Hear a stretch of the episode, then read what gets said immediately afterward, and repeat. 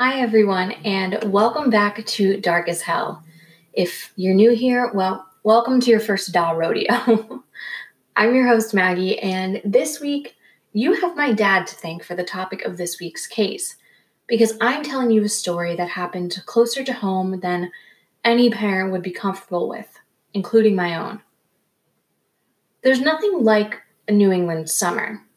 As a born and bred East Coast girl, I'm personally more partial to fall myself. I love the colorful explosions of leaves, that particular crisp bite and scent in the air when the calendar flips to October, the cozy, oversized sweaters, truly just all of it. But there is something that's just so distinctly unique about summers in New England. I grew up in Rhode Island, and while we do live up to our Ocean State nickname with our 40 miles of coastline, it can honestly be said that throughout the region of New England, Summers look similar no matter what state you're in. They're spent with buttery, toasted lobster rolls and briny oysters in hand, raspberry lime rickeys on deck, that distinct salty tang in the air that only the Atlantic Ocean produces, and also bizarrely being fine with the idea of eating a cup of clam chowder on a 90 degree day. It's an aesthetic and, dare I say, a New England thing. All of these things, and probably so many more, were most likely well known and well loved by another born and bred New Englander. A 16 year old girl looking forward to the start of another Massachusetts summer, one filled with piled high ice cream cones, backyard bonfires, sitting in traffic while driving to the beach with Sweet Caroline blasting as hard as the AC, and starting her new summer job as a lifeguard at a local swimming hole. Yes, Molly Bish was most likely looking forward to all of this and more in the summer of 2000. But this simple New England summer wouldn't turn out that way for her, or her family, or even the entire region, as one of the most extensive searches swept through it with two questions on everyone's mind after June 27th. Where was Molly Bish? And what had happened to her? Let's get ready to get dark as hell.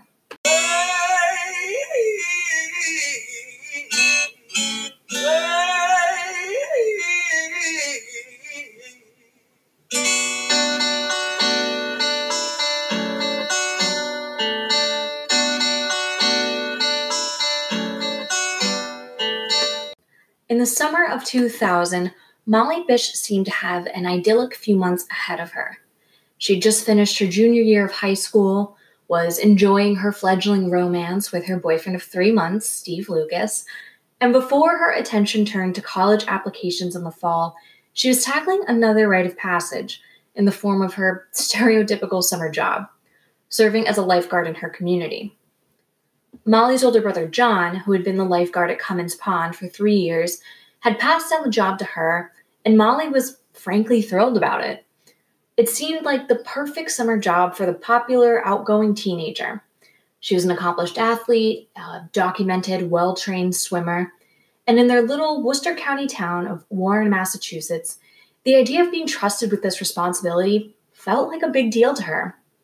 She took her role very seriously, and she had no desire to do anything to mess it up, even on the morning of June 27th when her mother woke her up with the upsetting news that one of her friends had been hit by a car while biking to her own summer job and was currently in critical condition. Molly was shaken up for sure, but she knew it was a big day at the pond.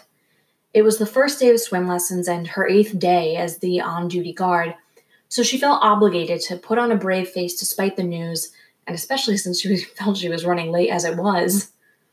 Maggie Bish, Molly's mother, drove her daughter that morning since Molly didn't have her license yet. The mother-daughter duo made two stops before getting to Comins Pond that morning. At 9:50 a.m., they were spotted on a gas station video surveillance system as they picked up a few water bottles for Molly's day by the water. Immediately after, they drove to the local police station where Molly picked up her two-way radio. This was the only form of communication Molly had while on duty and that worked in the secluded area of the pond. Just as her shift started at 10 a.m., Molly and Maggie arrived at the pond's parking lot. Save for a dump truck delivering a load of sand, Comins Pond was man made, which is what called for the delivery, the area was empty.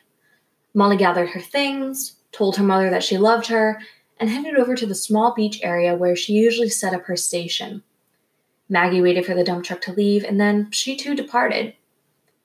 The image of her daughter in her classic lifeguard one piece jogging over towards the pond shore would be the last time Maggie would see her daughter, and it would be the last time she would be seen alive. It was just a few minutes later that the first arrival of the day swimmers arrived for their lessons. As mothers slathered their kids with sunscreen, no one gave any mind to the set up lifeguard station, despite no lifeguard being there. The group of mothers figured the lifeguard of the day had just run off to the bathroom or some other much small duty just before they arrived, and they didn't think much of it. By 10:20 though, with still no appearance of the lifeguard, something started to feel off. Molly herself wasn't actually teaching the lessons, but the group of mothers weren't too crazy about the fact that there wasn't a lifeguard still watching over the kids.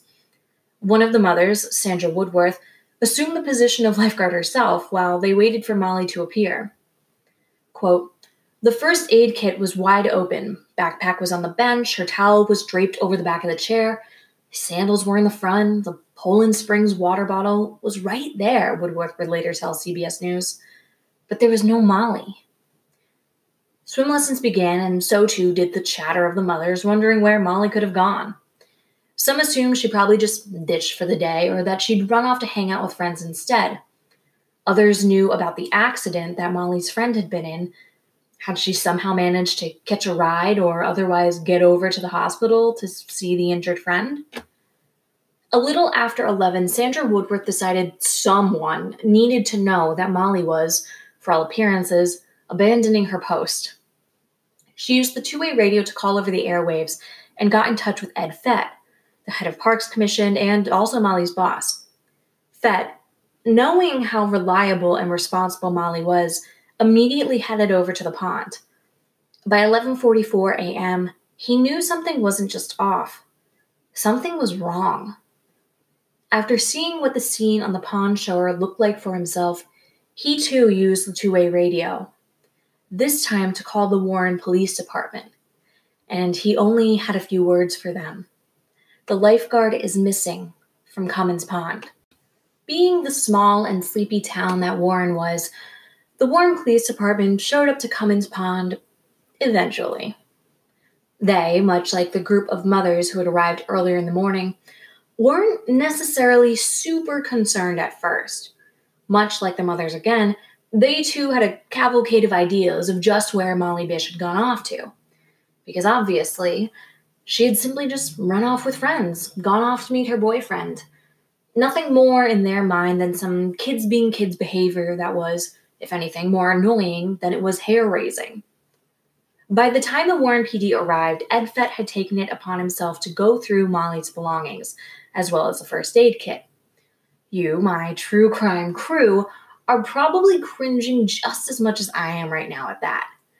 In fact, this innocent perusal of Molly's things and the trampling through the beachfront area the morning of June 27th, the whole idea makes me cringe. And trust me, we will get to this later.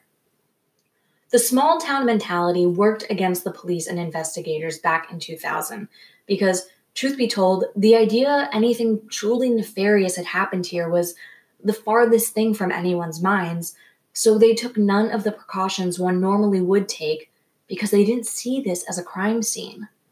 There were so many other supposed logical theories. Why would anyone rush to assume that Molly had been abducted? They were so initially unbothered by Molly having wandered off that at 1 p.m., the chief of police called Ma- Maggie Bish to ask, almost laughingly, Where's Molly? And to that, Maggie had no answer. She, as well as her husband John, who was a respected probation officer in the community, were shocked to hear that Molly had been missing for three hours at this point. Quote, Alarms went off. We just knew something wasn't right, Maggie later said. Quickly, as only a mother can, she began jumping into action. Both Bish parents refuted the idea the police had that Molly simply ditched work to see her friends and promised that they'd be at Comins Pond immediately.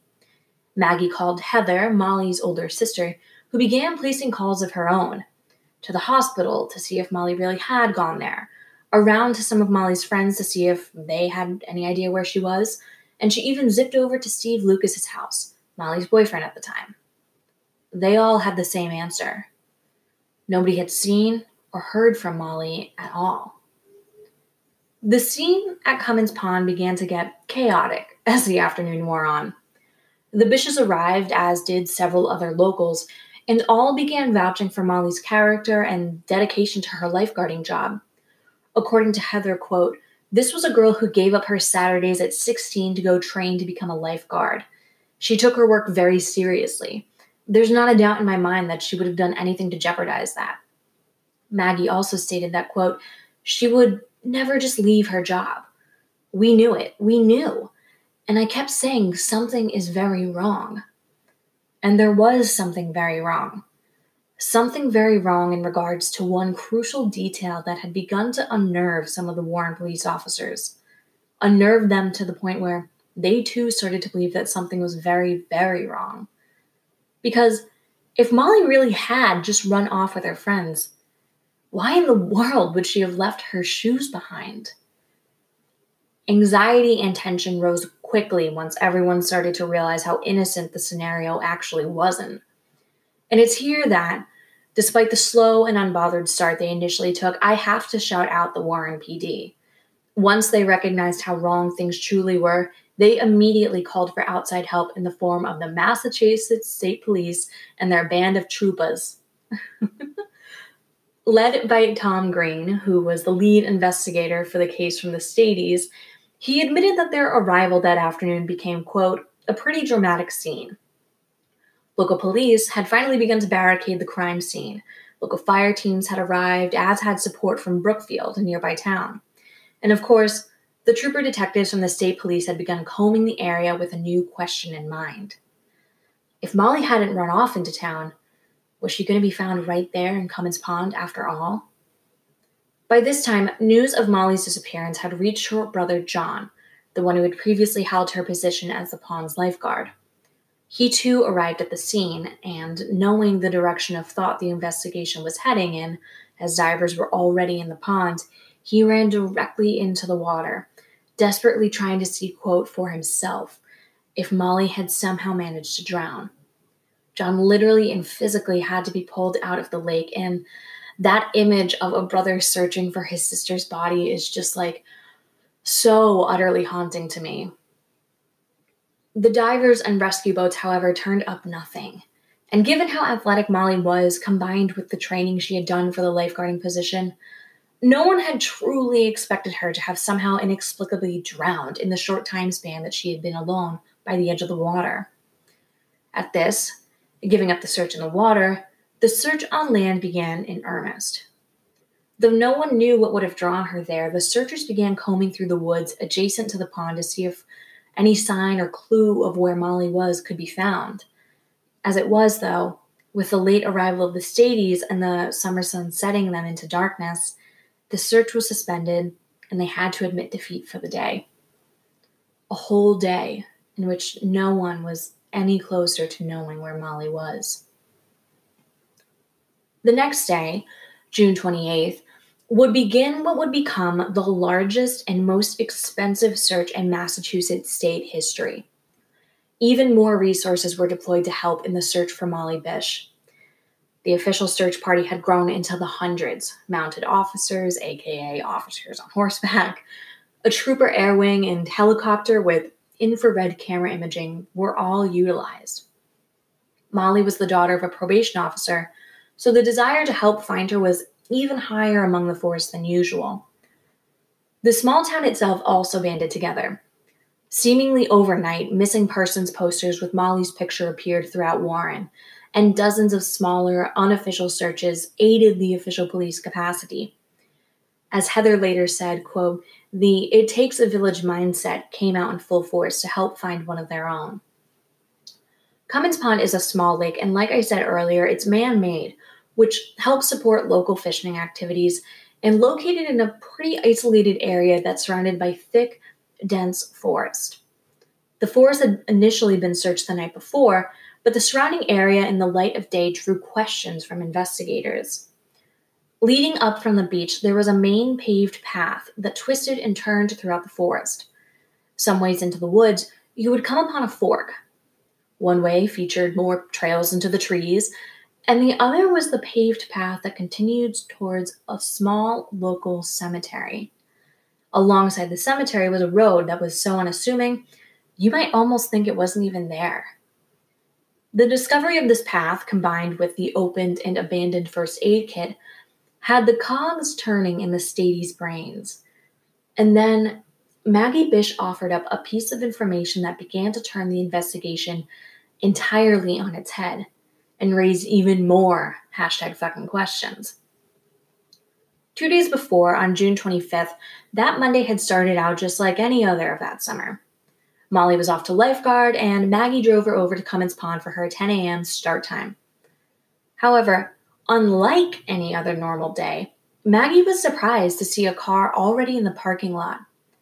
A white sedan was idling, and as Maggie pulled up a few spots over, she met the gaze of a mustached man with dark eyes and a cigarette dangling from his mouth.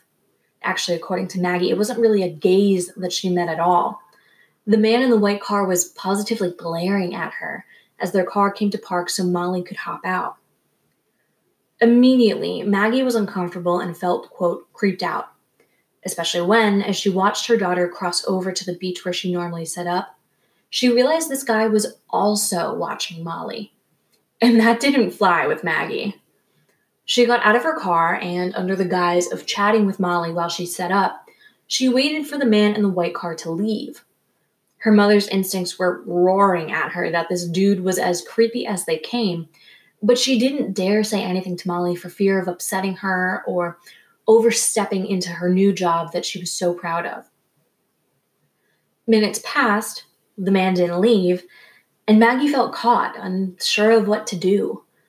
She headed back to her own car, stalling by futzing around in her purse, playing with the radio, anything to waste further time in the hopes the white car guy would get that fucking hint and leave. As her discomfort reached almost fever pitch, the mustache man finally did get the hint and drove away after an almost 20 minute silent standoff with a now relieved Maggie. She filed the incident away, as a worried mother would. And again, as a worried mother, she told police about this encounter that took place the day before Molly vanished, just two days earlier.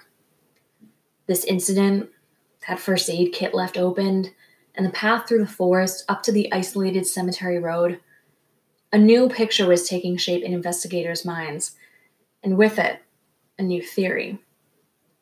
In this small, sleepy New England town, had Molly Bish been abducted? Did this abductor fake an injury and approach Molly seeking some medical assistance? After distracting her with this injury, had she then been forced through the forest to a waiting car? It's a theory that John Bish, Molly's father, certainly ascribed to.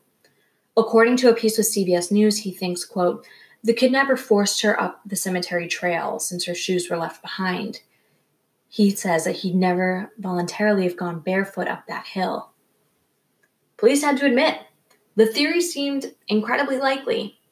Quickly, investigators had Maggie sit down with a composite artist, and an image of who this man might be began to emerge. He had salt and pepper hair, according to Maggie, and looked about to be 50 years old.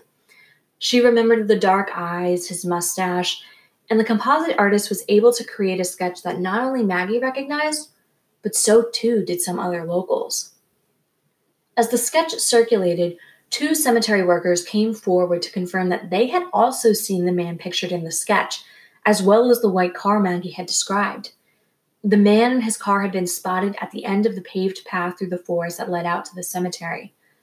Not only that, but they had seen him a few times in the days leading up to Molly's disappearance. It was all the police needed as they set up a roadblock into and out of town, stopping anyone to ask if they had seen the man in his white car. Another witness came forward to say that they had seen him too. This time, the mustache man in his car had been seen at a car wash at the base of Comins Pond. Over 125 white cars were searched as the tips began to pour in both locally and nationally. the composite sketch had begun circulating throughout the country. Thousands of leads started to crop up, and with those leads, hours and hours of investigating all of them. There were almost too many leads, if such a thing is possible. All of these leads, though, led back to one important matter the evidence from the scene at Comins Pond. Or maybe more accurately, the evidence that they didn't have. As District Attorney John Conte put it, quote, "We have 4,000 leads in a database. We're looking for evidence. We don't have it." This lack of evidence is one of the most frustrating aspects of the case, mainly because the lack of it is quite honestly due to well intentioned Warren locals who had no idea the nightmare that they had come upon that Tuesday morning at the pond. A group of mothers, Ed Fett, and first responders alike effectively ruined any evidence that would have been found at the scene because they didn't realize that they were at a crime scene. From Sandra Woodworth touching Molly's whistle as she assumed the lifeguard role in what they thought was a willing absence, Ed Fett rummaging through her first aid kit and other belongings, and the first officers on the scene who trampled through the sand. All of it was contaminated because the scene wasn't locked down. Any footprint impressions that had been left in the sand were marred by the officers' boot prints, just as any crucial prints on the cemetery footpath had been contaminated by those first responding. Any small detail found on the beach, like a cigarette butt, for example, could no longer be trusted as untainted evidence by the very accidental contamination of the scene at large. Her chair was moved, her things were touched. What if the abductor had leaned onto the chair in his struggle to subdue Molly? What if they'd brushed hands in the first aid kit? None of it was viable, and that's one of the cruelest turns of this case. Those who never imagined something so terrible could happen, they'd inadvertently destroyed crucial evidence that could have helped in Molly's search. And because so much potential evidence had been destroyed, it left police no option but to entertain any and every theory or tip that came their way. Some of those tips, like the suggestion Molly had run away voluntarily thanks to an influx of reported sightings throughout the country, were easy to discredit both with the help and a small bit of digging by detectives. Others, well, they gave investigators pause. The working theory police followed in the early days of Molly's disappearance centered around the idea that Molly had been attacked and forced against her will to leave Comins Pond. This person, police theorized, had to have known Comins Pond, had to have almost a local's knowledge of the area in order to have pulled off this abduction. Molly arrived at the pond at almost 10 a.m. on the dot, and in the span of just a short few minutes, she had vanished. What are the odds that this was an opportunistic kidnapping? Molly had also only been working as the lifeguard for eight days when she disappeared. Someone, it was suggested, had to have, have been familiar with her schedule, had to have, have truly planned out this abduction in a truly predatory manner. Someone had to have been paying close attention to Molly. That much was clear.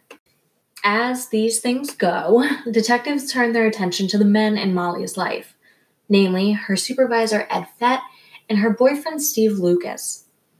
Ed was the first to arrive on the scene after hearing of Molly's MIA status through Sandra Woodworth. He had rummaged through her first aid kit and had used her two way radio, so his prints were already all over the scene. In a strange twist that almost highlights exactly how unbothered most people initially were, Ed had actually gone into town during the first three hours of Molly's disappearance and ran directly into her brother John at the local hardware store. For whatever reason, Ed didn't mention Molly not being at the pond to him. And honestly, I have to sidebar here because why the hell not? Even though the idea at the time was that Molly must have just run off to see her friends, I'd still think to make a comment about it to her own brother to see if he could shed any light on the situation. Ed Fett was later cleared as a suspect by the Staties, but I still find that whole interaction strange, and I have to wonder how the investigation might have changed entirely if the family knew more immediately about Molly's disappearance, rather than hours later. The investigators also immediately began checking out Molly's boyfriend, Steve Lucas. The family admitted that they had some reservations about Steve when the two first started dating, as they seemed very different. Steve was quiet to Molly's outgoing nature. He was shy while Molly was popular. Maggie Bish said that she'd never had a reason to up and out dislike him, but she stated that he, quote, wasn't the one I'd pick for her. The morning of Molly's disappearance, Heather Bish actually showed up at Steve's house, desperate to know if he'd heard from her that morning. Appearing to have only just woken up, Steve said that he hadn't, and that was about it. he made no offer to help or go with Heather on that first morning. And I mean, I know it's difficult to judge the meaning behind someone's behavior when they're allegedly going through a crisis or a shock, but like, dude, your girlfriend is missing. I know you just woke up like the sleep addicted teenager you are, but like, let's put a pep in our step, please. Throughout the initial days of the investigation, more than just the police had their eye on Steve. Admittedly, the whole town found his behavior just more than slightly off. During a police interview, it was noticed that he had a cut on his lip.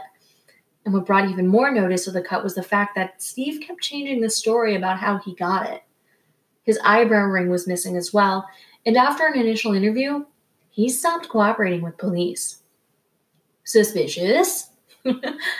Deaf.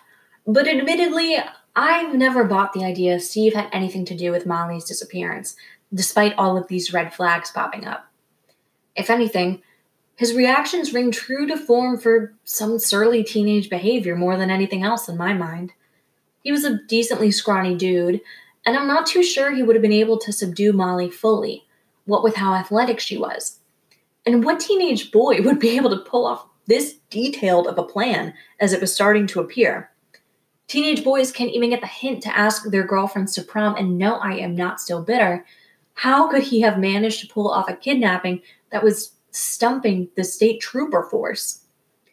Steve also passed a polygraph test, and I know that basically means jack shit, but still it's worth mentioning.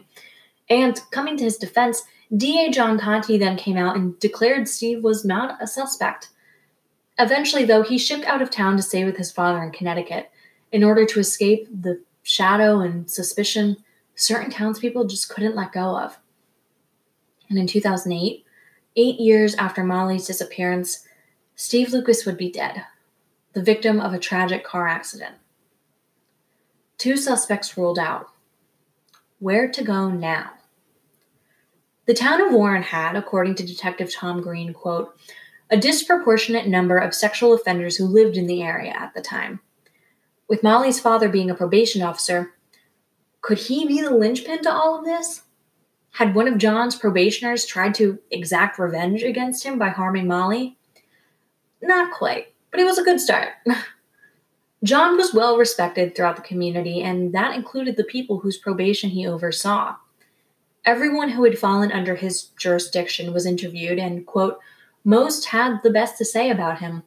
So investigators began to focus on the local sex offender population instead, which might single handedly be the most awful phrase I have ever had to say.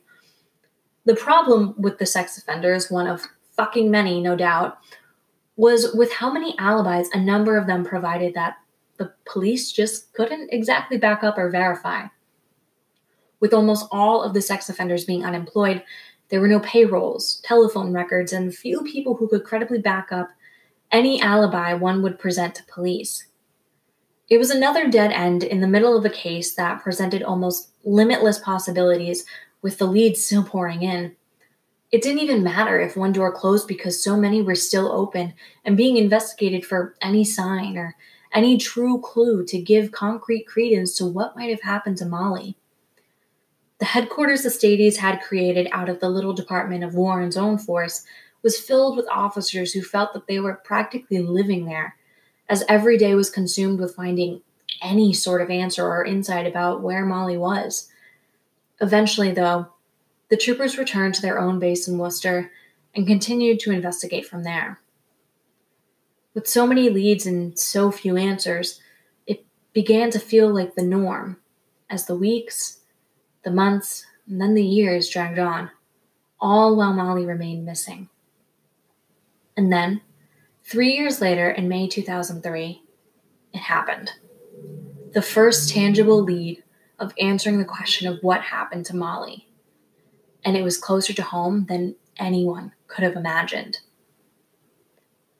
In May 2003, hundreds of tips were still pouring in regularly to the Warren PD and the Massachusetts State Police regarding Molly's disappearance.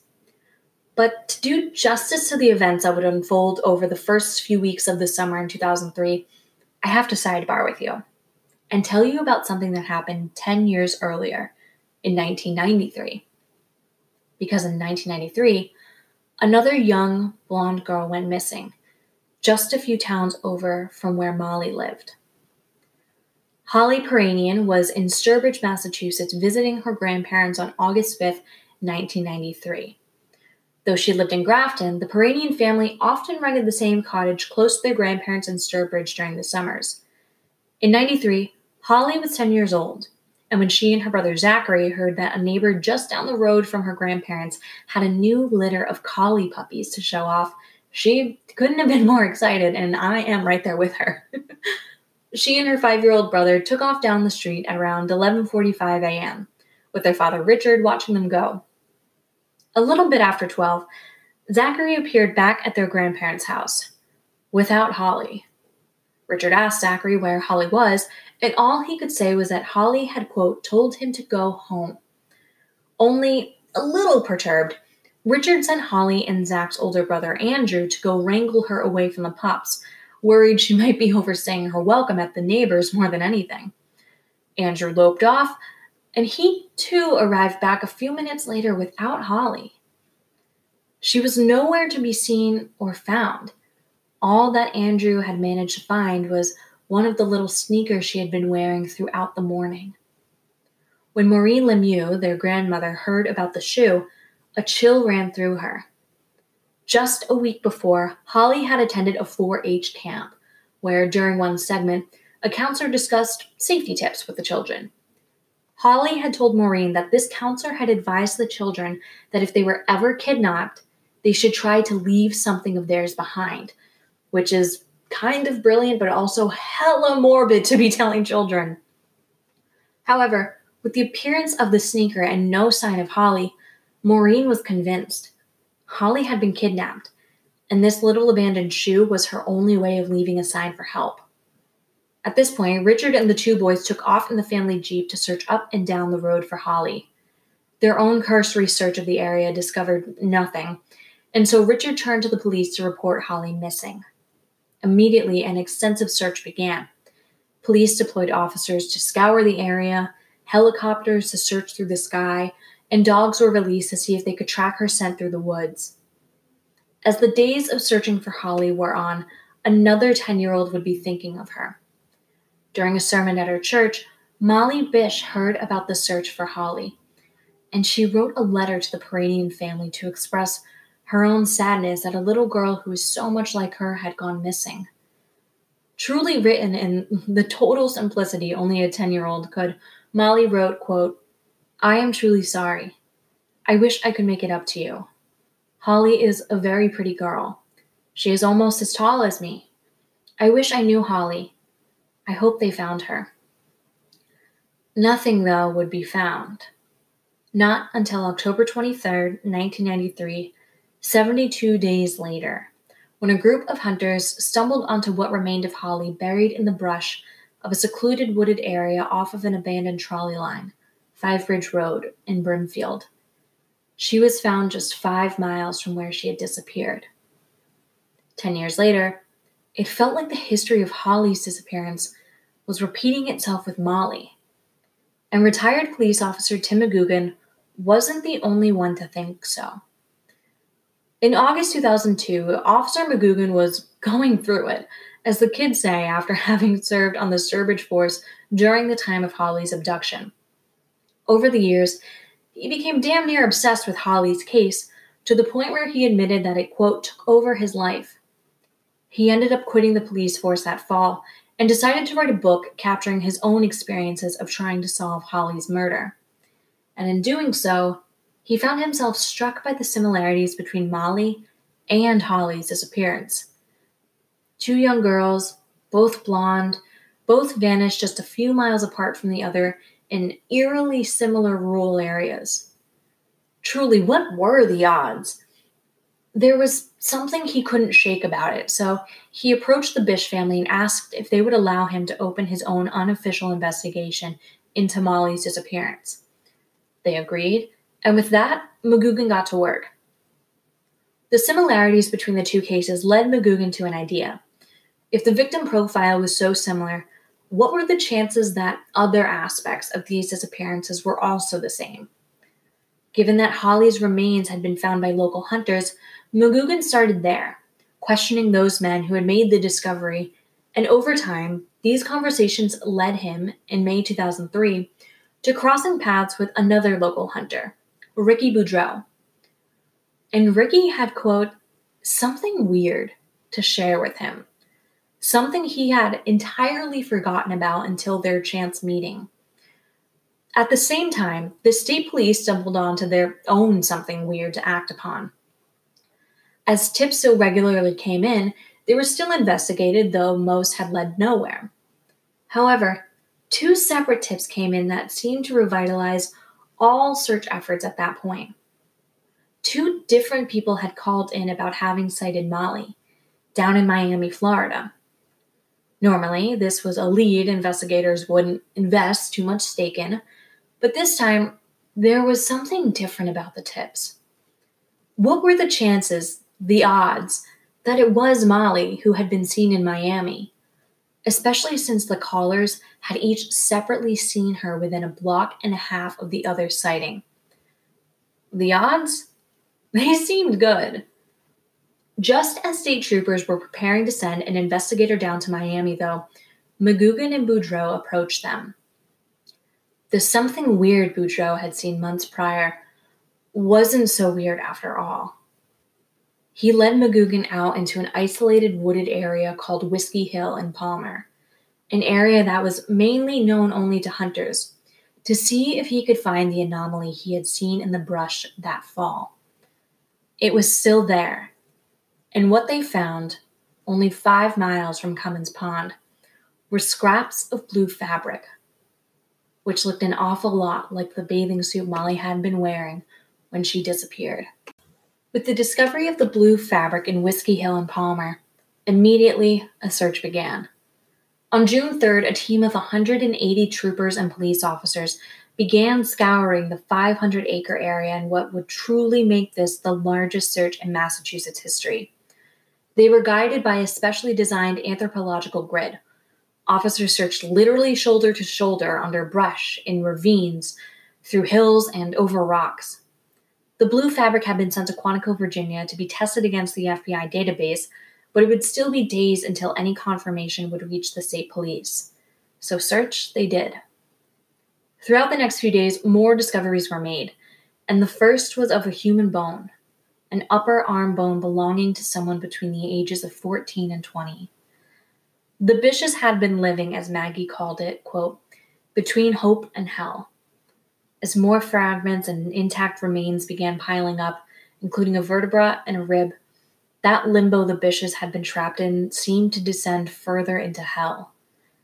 And then, on June 9th, 2003, the news they had never wanted to hear, and with it the most devastating sort of peace arrived. DNA testing performed by the FBI confirmed that Molly had finally been found. She was laid to rest a little less than two months later on August 2nd, which would have been her 20th birthday. The question of where Molly was had finally been answered, but there were still many, many more that needed both answering and asking. Question number one on the minds of everyone who had done this? Some clues were readily available to start down the road of answering that most important question aided by the composite Maggie Bish had described to a sketch artist back in 2000, and a criminal profile developed by professionals.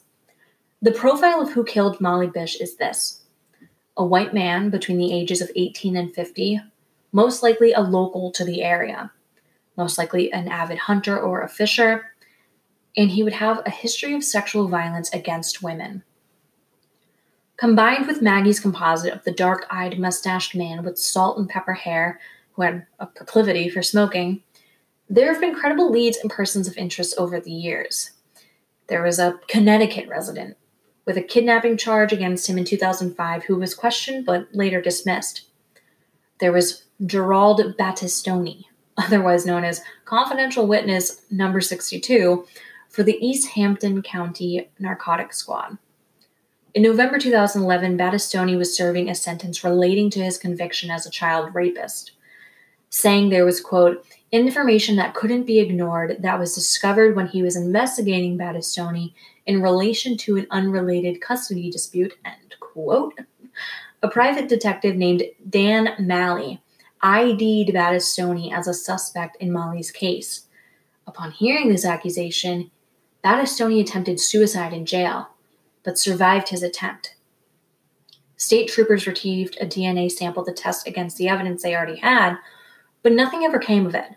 And Battistoni died at Lemuel Shattuck Hospital in Jamaica Plains in 2014. And within those leads, this is the one that I think holds the most weight and has the most potential in answering who killed Molly Bish. And of course, like all absolutely bad batshit bonkers events, this next burst of interest brings us down to Florida. In February 2008, a man named Rodney Stanger was arrested in Florida. Why was he arrested, you ask? Because he had brutally murdered his girlfriend, Crystal Morris, his girlfriend of just about 20 years, who had made incriminating statements about Stanger being involved with Molly's disappearance just prior to being murdered herself. Let me give you some background on our boy Rodney. In the summer of 2000, Stanger was living in the Warren area in a town called Southbridge and had been living there for enough years that he could be considered a local. Funnily enough, he was living in a house that was just a few blocks away from the YMCA where Molly had attended her weeks long lifeguard certification course throughout that spring. And by funny, I mean ironic. And by ironic, I mean what the actual fuck. He was an avid hunter and a frequent fisher. Actually, he was known to hunt in Palmer, and he was spotted regularly fishing on the shore of Comins Pond, which, you know, he happened to get over to with the use of his brother Randy's white sedan car. Not only that, but Stanger had two ex wives as well as his girlfriend's sister, who all shared stories that brought to light how violent he was known to be, and specifically, how violent he was towards the women in his life. But what was he doing in Florida in 2008 when he was arrested for Crystal's murder, if he had been a resident of the Massachusetts area for over 20 years? No one really knows. But all anyone knows is that Stanger and his white car driving brother Randy both packed up and shipped out without a word of explanation almost exactly a year after Molly disappeared. And it should go without saying, Stanger very much so looks similar to the composite sketch Maggie Bish had provided eight years prior. When the stars align, they really fucking align. The thing about it is, there are all the details and instances in the world to suggest and support this idea that Rodney Stanger played a role in Molly's abduction and murder. Though he's currently serving a 25 year sentence for the murder of Crystal Morrison, he's never been formally charged as a suspect over Molly's case.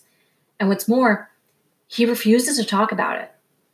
Heather, Molly's older sister, claims that she's written several letters to him over the years, and she's only been met with silence. Similarly, but more chillingly, I guess, Tom Shamshak, the PI hired by the Bish family, actually traveled to the prison Stanger is serving out his sentence in and arranged to meet with him. When he got in front of him, Shamshak slid a picture of Molly across the table to Stanger. In his own words, Shamshak shared, quote, When I showed him Molly's picture and I put it in front of him, he looked down, he pushed it away. He could not look at her picture.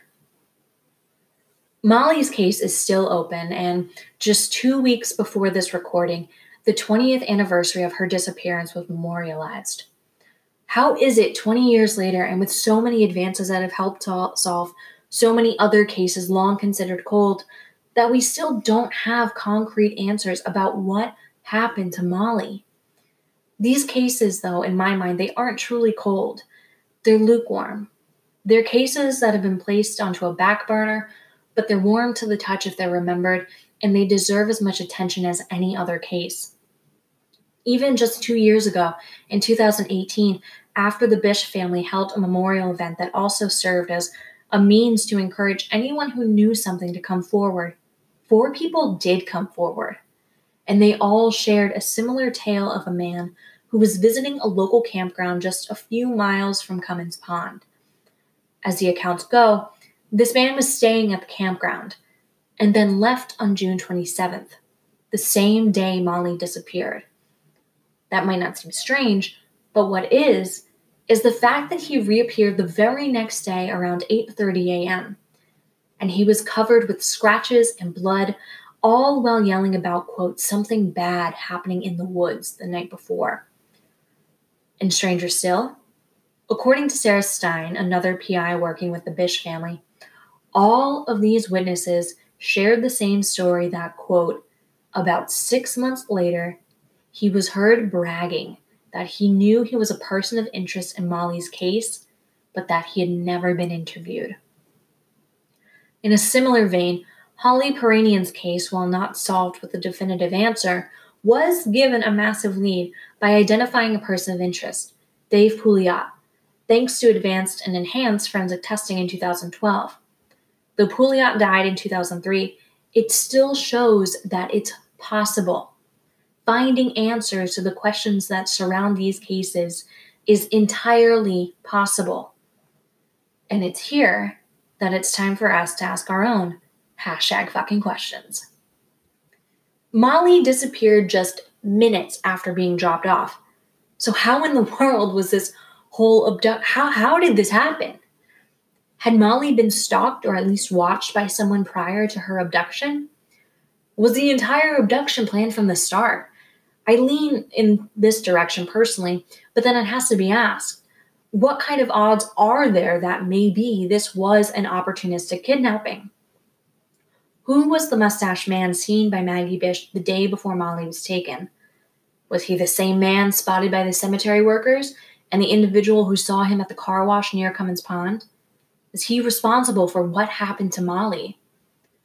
Why did police wait so long to at least call the Bish family the day of Molly's disappearance? We know they assumed that she had run off with friends, but it's notable that once the family knew she was missing, the tone of the police's attitude changed entirely.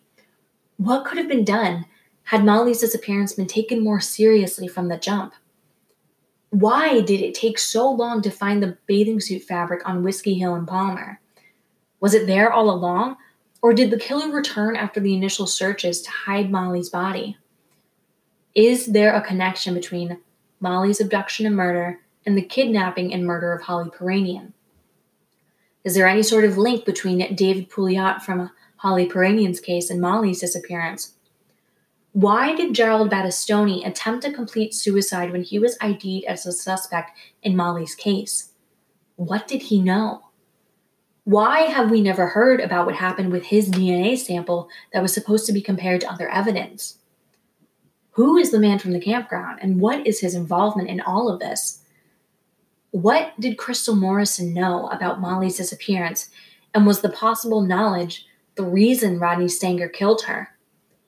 Had Stanger ever crossed paths with Molly during her YMCA lifeguard training? Had Stanger been keeping tabs on Molly after seeing her around Southbridge during that same training? Or instead, had Stanger first noticed Molly during one of his fishing days at Comins Pond while she was a lifeguard? Why did Stanger and his brother Randy so quickly leave the area they had lived in for over 20 years after Molly disappeared? What happened to the white car Randy Stanger owned that Rodney allegedly used? Is it the same car Maggie Bish saw? where is Randy Stanger in all of this? And what is his possible involvement with Molly's disappearance? Is Stanger using his Fifth Amendment right to silence to protect himself from self incrimination? And that's why he refuses to speak about Molly's case? Why couldn't he look at the photo of Molly that Tom Shamshak presented him with. And what really happened to Molly Bish? It's been 20 years since 16 year old Molly Bish was abducted from her lakeside lifeguarding job and murdered in a truly senseless fashion. It's been 20 years, and throughout them, an entire community of children and parents found themselves traumatized by what had happened to Molly. The very idea of, if it can happen to Molly, it can happen to me. In that time since, her parents have become prominent figures in advocating for child safety. In 2004, they created the Molly Bish Center for the Protection of Children and the Elderly in collaboration with Anna Maria College, and they also founded the Molly Bish Foundation, which focuses on child safety and preventing child abductions. When Molly was abducted, the Amber Alert was three years away still from being invented. That's now a thing of the past, thanks to the continuous legislating that the Bishes have done over the years to promote not just initiatives like the Amber Alert, but in making sure children are fingerprinted, amending sex offender registration and notification laws with the times, and even having license plates redesigned in order to make them more legible.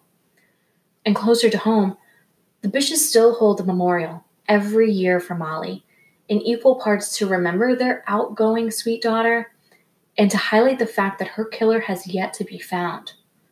With the effects of COVID 19 this year, their memorial looked a little different. Instead of the usual gathering at the pond on June 27th, the community instead lit the way from the Bish House to Comins Pond with candles and windows as Heather, John, and Maggie drove that route.